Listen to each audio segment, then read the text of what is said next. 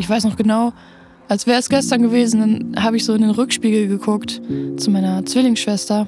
Und obwohl meine Zwillingsschwester und ich nie darüber gesprochen haben, was passiert, wussten wir trotzdem einfach, dass wir beide dasselbe erleben. Und ich habe sie dann so angeguckt, von wegen, ich sag's jetzt, ich sag's, ich sag's jetzt.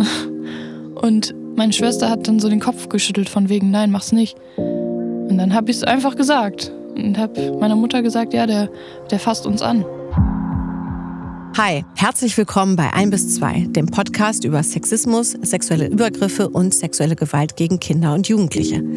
eins bis zwei, ja genau, eins bis zwei Kinder sind in jeder Schulklasse in Deutschland sexueller Gewalt ausgesetzt. Wieso das so häufig passiert und was man gegen sexuelle Übergriffe tun kann, das erfahrt ihr hier bei eins bis zwei.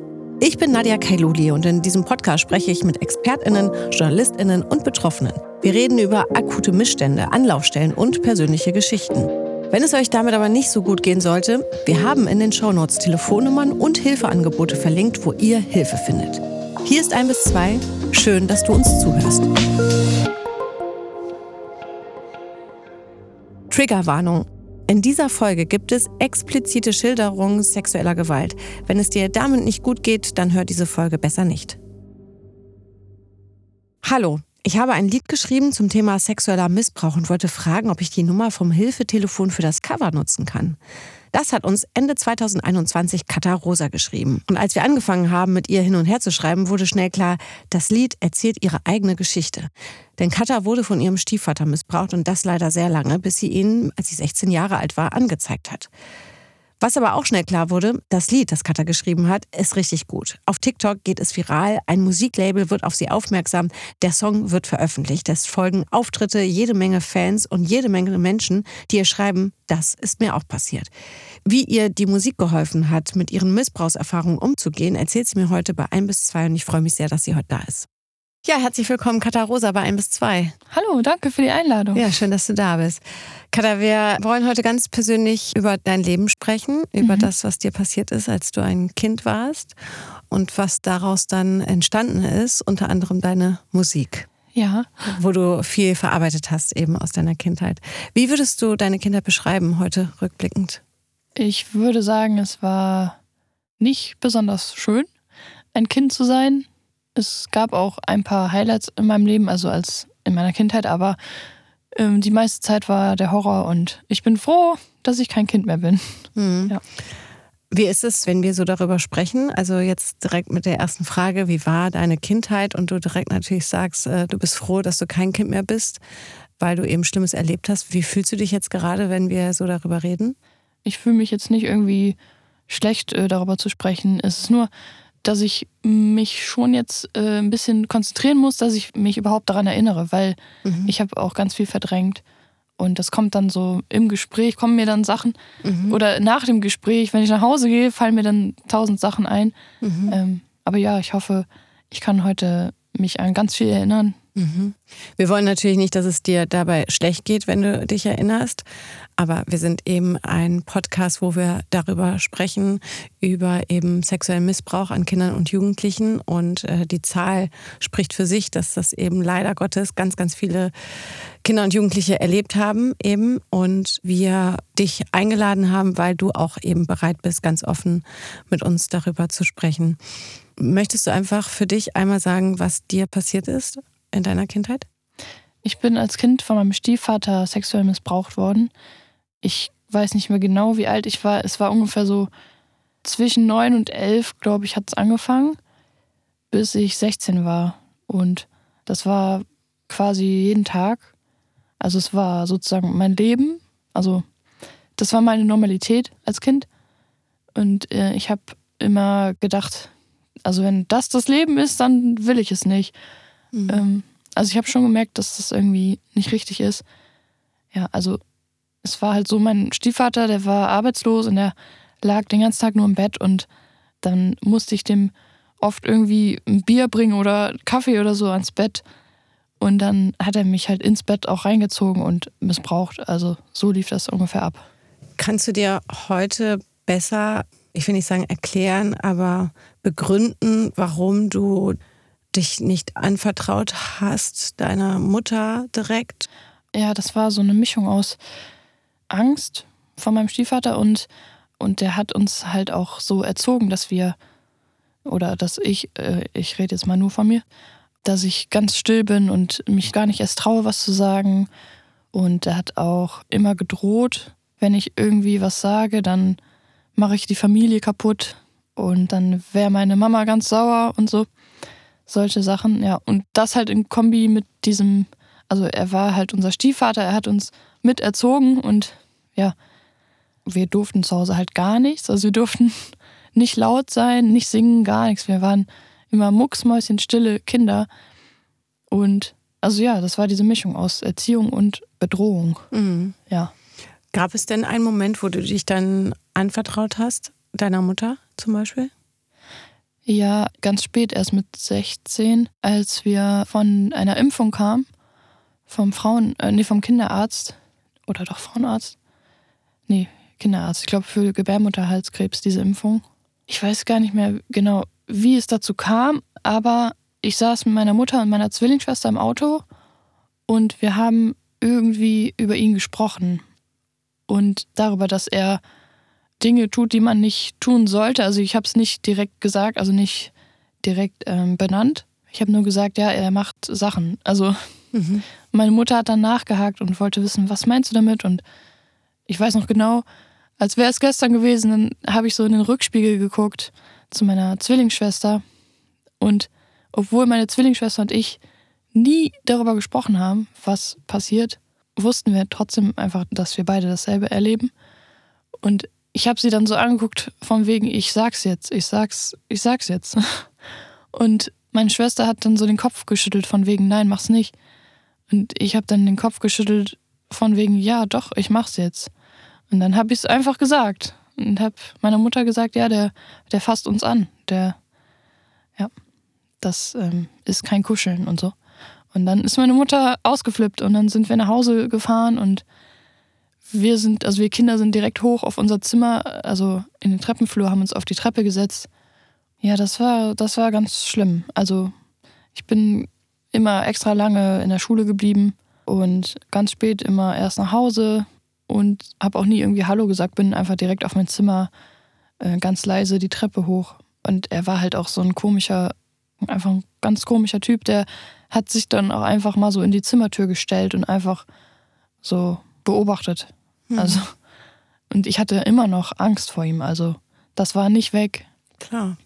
Und das war äh, nicht so, nicht so toll, dass er dann, ja, einfach, dass er noch präsent war und du einfach dachtest, also, das war einfach, ich kann das gar nicht mehr so, gar nicht so richtig beschreiben, wie mhm. ich mich da gefühlt habe. Es war auf jeden Fall sehr schlimm. Du bist dann auch den Schritt gegangen, dass du ihn angezeigt hast, ne? Genau, ja.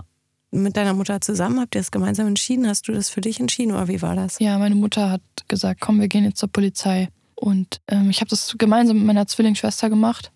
Und das war auch ganz, ganz schlimm. Das habe ich so in Erinnerung, dass die, also dass das eine Polizistin war, die uns vernommen hat, also einzeln. Und die war extrem ungeduldig und total genervt von mir, weil ich ultra lange gebraucht habe, um die Dinge auszusprechen und zu benennen, was er gemacht hat, weil ich habe das noch nie jemandem erzählt und ich habe mich ja jahrelang dafür geschämt und auf einmal sollte ich alles ganz detailliert raushauen und das war so krass und ich habe ultra lange dafür gebraucht, für jedes einzelne Wort und dann, die war so genervt, die hat die ganze Zeit die Augen gerollt und hat dann irgendwann gesagt, boah, ich höre sowas jeden Tag. Und ich habe dann gesagt, aber ich erzähle sowas nicht jeden Tag.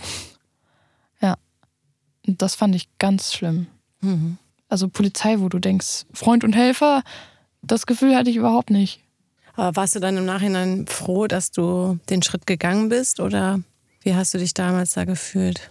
Nee, ich glaube, damals habe ich mich noch nicht so glücklich damit gefühlt, weil mhm. auf einmal dieses Thema angesprochen wurde immer wieder. Und eigentlich wollte ich lieber davor wegrennen und das hinter mir lassen und ähm, aber dann kam eine Gerichtsverhandlung, eine nach der anderen. Also da hatten wir irgendwie so eine, weil wir noch nicht volljährig waren, war eine Frau vom, ich glaube, von der Jugendhilfe oder sowas, war dann dabei und saß so neben uns, dass wir keinen Blickkontakt zu ihm hatten. Und das, was ich auch ganz schlimm in Erinnerung habe, war der Richter. weil dieser Missbrauch ist ja nicht nur einmal passiert oder zweimal, sondern jeden Tag mehrmals so. Und ähm, dann habe ich von Situationen erzählt und später dann noch eine andere Situation erzählt und er hat dann angefangen zu lachen und meinte, aber eben hast du noch das und das gesagt und jetzt sagst du das und das. Und hat mich dann so als Lügnerin dargestellt und ich saß da und dachte, aber das stimmt. Und ja, ich glaube, er hat einfach nicht gecheckt, dass das nicht nur einmal war oder zweimal, sondern jeden Tag. Und das fand ich auch ganz, ganz schlimm, als Kind da zu sitzen oder als Teenie und dann das zu erzählen, das überhaupt zu erzählen vor so vielen Leuten, die da im Gerichtssaal sitzen und dann auch noch so detailliert darüber zu sprechen und dann ausgelacht zu werden, das war sehr hart. Ja, das war keine schöne Zeit und ich bin dann auch weggezogen aus, also ich habe damals in Krefeld gewohnt und ich bin dann umgezogen nach Düren, weil es zu Hause auch einfach keine, ähm, also schulisch keine Perspektive und so gab. Äh, ja, auf jeden Fall bin ich fast durchgedreht, weil es immer hieß, es kommt noch eine Gerichtsverhandlung. Aber es kam nichts und kam nichts und ich habe schon in einer anderen Stadt gewohnt und alles und wollte weitergehen in meinem Leben und habe aber immer im Hinterkopf gehabt, boah, da kommt aber noch eine Verhandlung, so. Und dann bin ich auch in eine Tagesklinik gegangen, habe die Ausbildung abgebrochen, weil ich nicht mehr konnte. Und dann habe ich irgendwann meiner Mutter gesagt, ey Mama, kannst du mal irgendwie nachfragen, was damit ist? Weil ich will das endlich äh, abschließen, das Thema. Und dann hat sie nachgefragt und die Anwältin hat ihr dann gesagt, dass die Gerichtsverhandlung einfach vergessen wurde. Es wurde einfach vergessen. Ja, dass da ja eine Verhandlung noch ansteht. Und ähm, dann wurde es endlich wieder ins Rollen gebracht und das, was ich auch bis heute immer noch äh, dran zu knabbern habe, ist, dass er dann plötzlich alles gestanden hat, obwohl er immer vorher alles abgestritten hat. Und also für mich war die Härte, dass, also er hat zwei Jahre auf Bewährung bekommen und dreitausend Euro Schmerzensgeld musste er zahlen, was ich wirklich, ja, weiß ich nicht, ist für mich ein Spaziergang, finde ich. Also was er da bekommen hat. Aber was ich halt so krass finde ist, der Richter hat dann gesagt, dass sein Urteil äh, milder ausfällt, weil er ja so lange auf sein Urteil warten musste. Mhm. Und ich saß da und dachte, hallo? Wir wurden einfach vergessen. Wurden wir mit Absicht vergessen oder was? Weil es wirkte dann für mich alles wie so eine Strategie, dass sein Urteil immer milder ausfällt, weil er auf einmal ja auch gestanden hat, obwohl er das vorher nicht hat. Und das ist ja auch nochmal mildernd und so. Das, ich fand das ganz schlimm. Also hattest du ein wahnsinnig großes Ungerechtigkeitsgefühl. Ja. Mhm. Ich äh, weiß nicht, ob ich das jetzt so... Du darfst alles hier. Worüber ich noch nie so gesprochen habe. Ähm, ich rede immer von meinem Stiefvater, aber der war nicht der Einzige, der mich missbraucht hat. Und ich habe aber immer gedacht, wenn ich jetzt noch mehr Namen oder noch mehr Leute mit reinbringe, dass das dann irgendwann unglaubwürdig ist oder so. Mhm. Aber also es, im Kindergarten wurde ich von einem anderen Kind angefasst und so. Und ich finde irgendwie, dass das vielleicht auch ein Thema ist, über das man öfter vielleicht sprechen sollte, dass auch Kinder andere Kinder missbrauchen. Ich habe auch einen guten Freund, der auch traumatisiert davon ist, dass andere Kinder ihn missbraucht haben. Also mhm. Kannst du dich daran erinnern, wie alt dieses Kind war? Oh, äh, Kindergartenalter, also mh, fünf, vier, fünf mhm. oder sechs. Das hat man dann, dann natürlich, hast du auch niemandem erzählt, dass da irgendwas vorgefallen ist. Nee. Klar, es war auch ein Kind. Ja, also da denke ich echt oft drüber nach, dass ja auch Kinder sowas machen und wahrscheinlich gar nicht wissen, was sie da machen, aber mhm. dass das auch irgendwie nicht so toll ist. Mhm. Ja. Wie hast du dann ähm, dein Leben in, in die Hand genommen danach? Was hat dir damals so die Kraft gegeben, da nicht äh, dran zu zerbrechen als junge Frau? Ich würde sagen, auf jeden Fall, also die Musik hat mir immer ganz viel Kraft gegeben. Ich habe angefangen, Songs zu schreiben, über alles Mögliche, auch darüber. Meine Geschwister haben mir ganz viel Kraft gegeben. Also wir haben durch diese schlimme Kindheit haben wir irgendwie gelernt, so einen, so einen Humor zu entwickeln, damit wir uns irgendwie mal so ein bisschen wenigstens zum Lachen bringen können. Also die haben mir auch ganz stark geholfen und ja, ich hatte auch einfach... Ich hatte keinen Bock mehr, das für immer mit mir rumzutragen. Ich dachte, ja okay, das war Teil meines Lebens, aber es muss jetzt nicht mehr mein Leben sein. Also mhm. irgendwann habe ich mich dann quasi einfach dafür entschieden, das hinter mir zu lassen und ja, habe mich dann in so Persönlichkeitsentwicklung reingestürzt und ganz viele Podcasts gehört und Bücher gelesen, wie man glücklicher wird und so. Und das hat mir auch sehr geholfen. Ja. Du hast ähm, es angesprochen, die Musik hat dir sehr dabei geholfen. Du hast äh, viel mit der Musik verarbeitet und hast eben auch einen Song geschrieben oder mehrere Songs geschrieben, wo du deinen Missbrauch eben verarbeitet hast.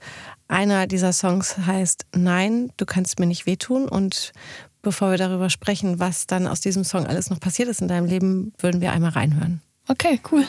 Sie schreien, ey Mädchen, du siehst echt immer fetter aus. Keiner weiß, dass sie nur ist, damit er sie nicht mehr missbraucht. Mama hat zugenommen und das macht ihn nicht mehr geil. Also muss das Mädchen sich das Badewasser mit ihm teilen.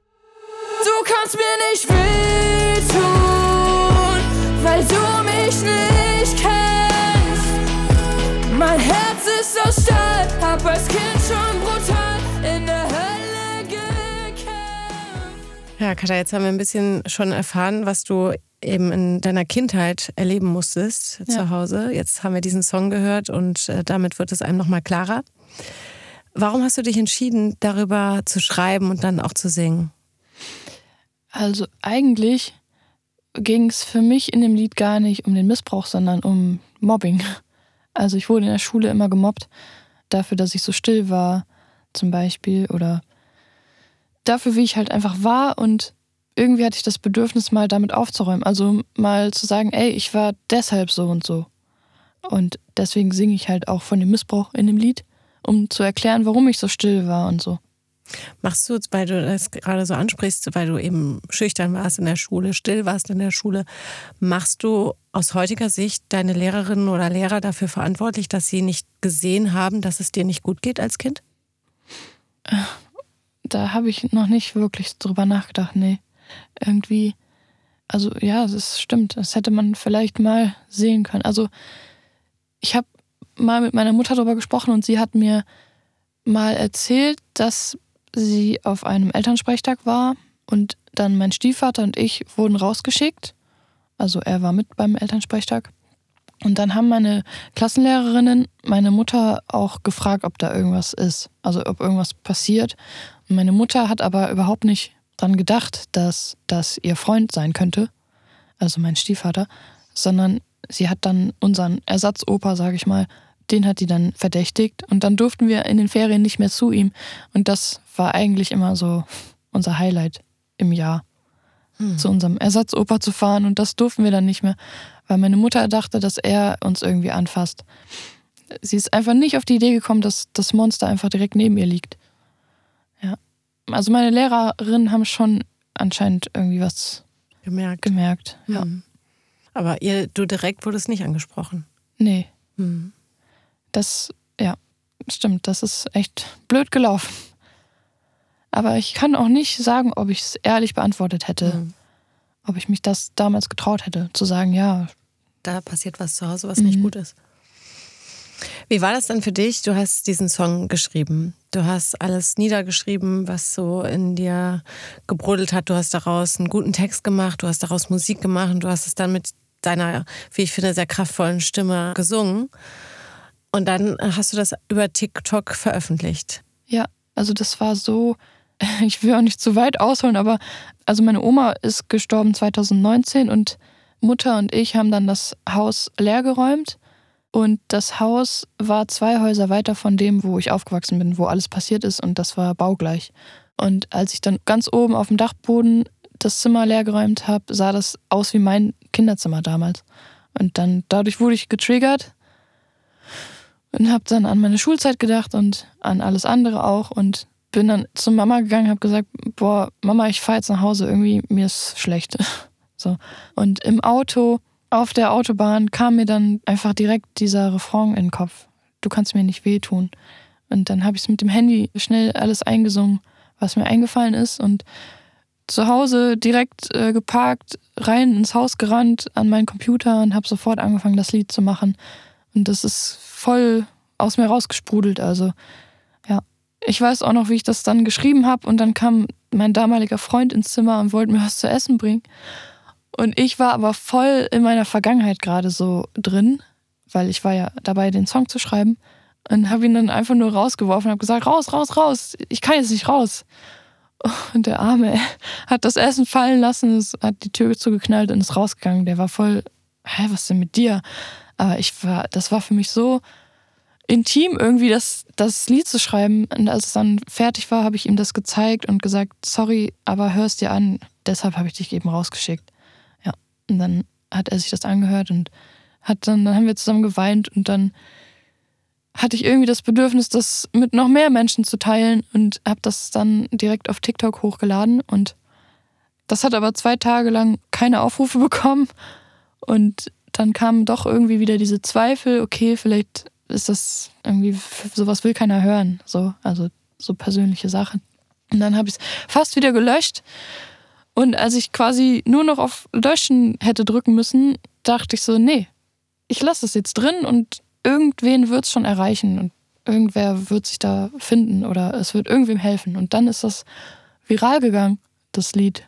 Und auf einmal hatte ich einen Plattenvertrag und ganz viele Menschen haben mir geschrieben, und ja, so kam das alles mit der Musik. So kam das alles. Das ist eine irre Geschichte irgendwie. Mhm. Ähm, wie war das dann für dich, als dann wirklich dann, also als du gemerkt hast, so okay, wow, das, das geht viral, ja, also es wurde immer mehr geklickt, immer mehr gehört. Leute haben dir wahrscheinlich auch geschrieben, ja, die sich damit identifizieren konnten, denen du ein bisschen aus der Seele gesprochen hast auch. Wie, wie waren diese Reaktionen für dich? Es war irgendwie total schön, dass man nicht mehr so alleine ist, aber auch gleichzeitig auch sehr schrecklich, dass es da so viele gibt, die dasselbe durchgemacht haben. Und das war mir irgendwie nie so bewusst, dass das ja in so vielen Leuten schlummert, also diese, dieses Geheimnis. Also viele haben das für sich behalten, ganz lange. Und als sie dann das Lied gehört haben, also haben mir wirklich sehr viele Menschen geschrieben, dass sie das jetzt zum ersten Mal erzählen. Und ich fühlte mich dann auch sehr geehrt, dass die Leute mir das, dass sie mir das erzählen. Aber irgendwie war das auch eine krasse äh, Verantwortung, weil es haben halt sehr, sehr viele geschrieben, und ich wollte nicht, dass sich irgendwer unsichtbar fühlt, weil ich mich selber so lange unsichtbar gefühlt habe. Deshalb saß ich nächtelang vor Insta und habe versucht, jedem zu antworten und so, aber irgendwann hat das auch nicht mehr geklappt. Mhm. Und das war auch nicht so gut, alles zu lesen, weil da waren teilweise echt richtig schlimme Geschichten dabei. Ja, auf einmal wird man dann selber so zum Therapeuten. Mhm. Und das ist ja auch wahnsinnig belastend dann wahrscheinlich gewesen, oder, für dich? Ja, das war irgendwann nicht mehr zu machen. Wie bist du dann aus dieser Spirale rausgekommen? Auf der einen Seite zu sagen, okay, ich habe hier jetzt was veröffentlicht aus meinem Leben, in einer künstlerischen Form dann eben durch die Musik, hast damit wahnsinnig viele Menschen erreicht, hast da wahnsinnig viel zurückbekommen an Geschichten, an Dankbarkeit, aber auch an Betroffenheit, an ja, irgendwie Mitgefühl, aber eben auch an persönliche Geschichten, die andere Menschen erlebt haben. Und du ja selber gerade geschildert hast, das war dann irgendwann zu viel. Ich konnte das gar nicht alles beantworten, und die Geschichten waren auch schrecklich, die mir geschrieben ja. worden sind. Wie hast du es dann geschafft, aus dieser Spirale wieder rauszukommen und dich dem Ganzen wieder zu distanzieren? Boah, das war schwer. Das, das war richtig schwer. Also, mir wurde die ganze Zeit geraten, also von den Leuten von der Plattenfirma und so, die haben alle gesagt, ey, das ist nicht gesund, was du machst. Du kannst nicht jedem helfen und so. Und dann habe ich versucht, in meinen Insta-Stories so allgemein an alle zu reden, so, dass sie sich bitte auch professionelle Hilfe holen und sich nicht nur mir anvertrauen, sondern auch Missbrauchsbeauftragten und so.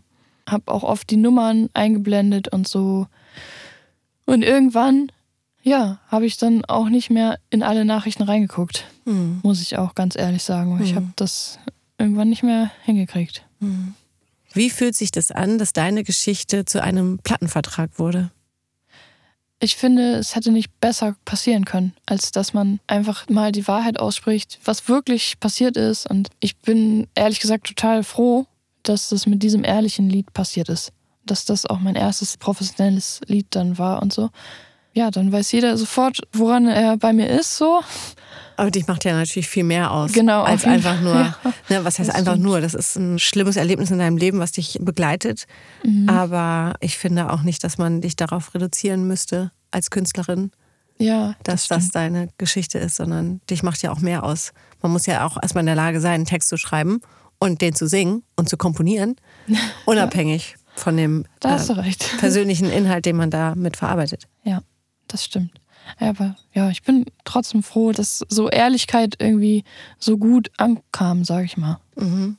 Wie machst du heute Musik? Also ist das so dein weiteres ähm, Vorgehen, dass du viel verarbeitest von dir persönlich, oder bist du sehr frei in deinen Texten gerade, wie du Musik machst? Ja, also früher war das komplett nur Tagebuch, also da habe ich nur verarbeitet, und mittlerweile kriege ich es auch hin, über Themen zu singen, die mich nicht direkt selber betreffen, also dass das nicht, es muss nichts Schlimmes mehr sein. Also früher habe ich Musik Meine Musik war früher sehr düster, sage ich mal. Aber jetzt habe ich auch gute Laune Musik. So. Also das geht jetzt mittlerweile auch. Das kriege ich jetzt auch hin. Ich muss auch einmal ähm, dich spiegeln. So. Wir, man hört uns ja nur, man sieht uns ja nicht. Und äh, für euch, die uns zuhören, also wir lächeln uns sehr viel an, habe ich das Gefühl, hier ja. in dem Gespräch. Um das auch mal so visuell nach außen zu bringen. Du lächelst ganz viel, du hast einen sehr offenen Blick. Und das würde ich gerne auch einfach mal so in Worte fassen, wie du wirkst. Ja. Ich würde schon sagen, ich habe meine Vergangenheit ganz gut verarbeitet. Denke ich. Denke ich, aber man mhm. weiß ja nie. Ja, wahrscheinlich muss man sich gar nicht unter Druck setzen, dass man diese Vergangenheit verarbeitet haben muss, mhm. sondern dass man sich diesem Prozess eben gestellt hat. Und das hast du ja getan, indem du schon bevor du Musik gemacht hast, gesagt hast, ich will hier nicht mehr wohnen, ich gehe woanders hin. Ja. Ich spüre, wenn ich irgendwo bin, dass mir das zu viel wird und gehe. Und dann bist du halt nach Hause gegangen und hast diesen Song geschrieben. Und wahrscheinlich muss man sich dann diesen Druck nicht machen, so, oh, jetzt habe ich einen Song über mein Leben geschrieben. Damit ist das jetzt auch verarbeitet. Ja. Und wir hoffen halt einfach, dass wir unter anderem mit Gesprächen wie dieses hier klar machen, okay, schaut hin. Schaut hin, wenn ein ja. junges Mädchen in der Schule still wird Auf und jeden Fall. schüchtern wirkt. Vielleicht steckt da ein anderer Grund dahin, außer dass man von Natur aus schüchtern ist. Ja, auch wenn irgendwie Schüler sich nicht mehr pflegen und so, das ist... Weil, also ich wollte nicht attraktiv sein für meinen Stiefvater, damit das aufhört. Mhm. Deshalb war ich, hatte ich immer ganz fettige Haare und so. Ja, es ist äh, natürlich hart, das so zu sagen, aber das ist halt eben das, wie es ist, dass du das mhm. so benennst, dass du ganz gezielt deine Strategie als Kind auch hattest, so wie kriege ich das hin, dass man mich nicht zu sich ins Bett holt, ja? Ja, und was ich auch immer ganz wichtig finde, ist zu sagen, du bist nicht schuld. Also ich habe immer gedacht, ich... Ich bin die Böse. Ich mache was Böses oder so. Aber äh, völliger Bullshit. Nee. Hm. Ich habe überhaupt nichts falsch gemacht. Also du wirst einfach missbraucht und manipuliert. Ja. Katha, welche Wünsche hast du an dich selbst? An mich selbst? Ja. Oh.